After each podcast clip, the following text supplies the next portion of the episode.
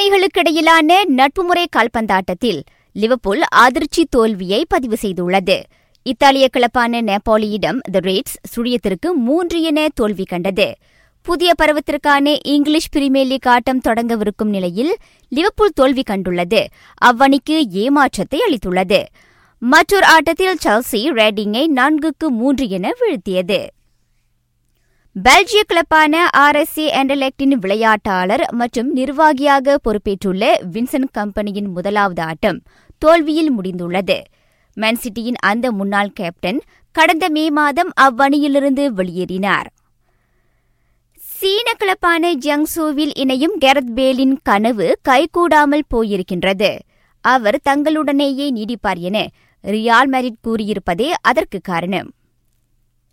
தாய்லாந்தில் ஏஎஃப்எஃப் கால்பந்து போட்டியின் பி குழுவுக்கான தொடக்க ஆட்டத்தில் நாட்டின் பதினைந்து வயதுக்கு கீழ்ப்பட்டோருக்கான அணி அபார வெற்றியை பதிவு செய்துள்ளது. மலேசியா புருனையை எட்டுக்கு சுழியமென பந்தாடியது. மாற்றுத்திறனாளிகளுக்கான தேசிய அம்பெய்தும் போட்டியின் ரிகஃப் குழு பிரிவில் உலக வெற்றியாளரான எஸ். சுரேஷ் தலைமையிலான மூவரடங்கிய குழு வெள்ளிப் பதக்கம் பெற்றது. அப்போட்டியில் பிடிஆர்எம் நான்கு செட்களில் வெற்றி பெற்றது.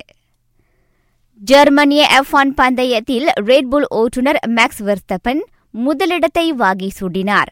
ஃபெராரியின் செபாஸ்டியன் வேட்டலும் தொரோரோசோவின் டேனி கியாட்டும் இரண்டு மற்றும் மூன்றாம் இடங்களை வென்றனர்.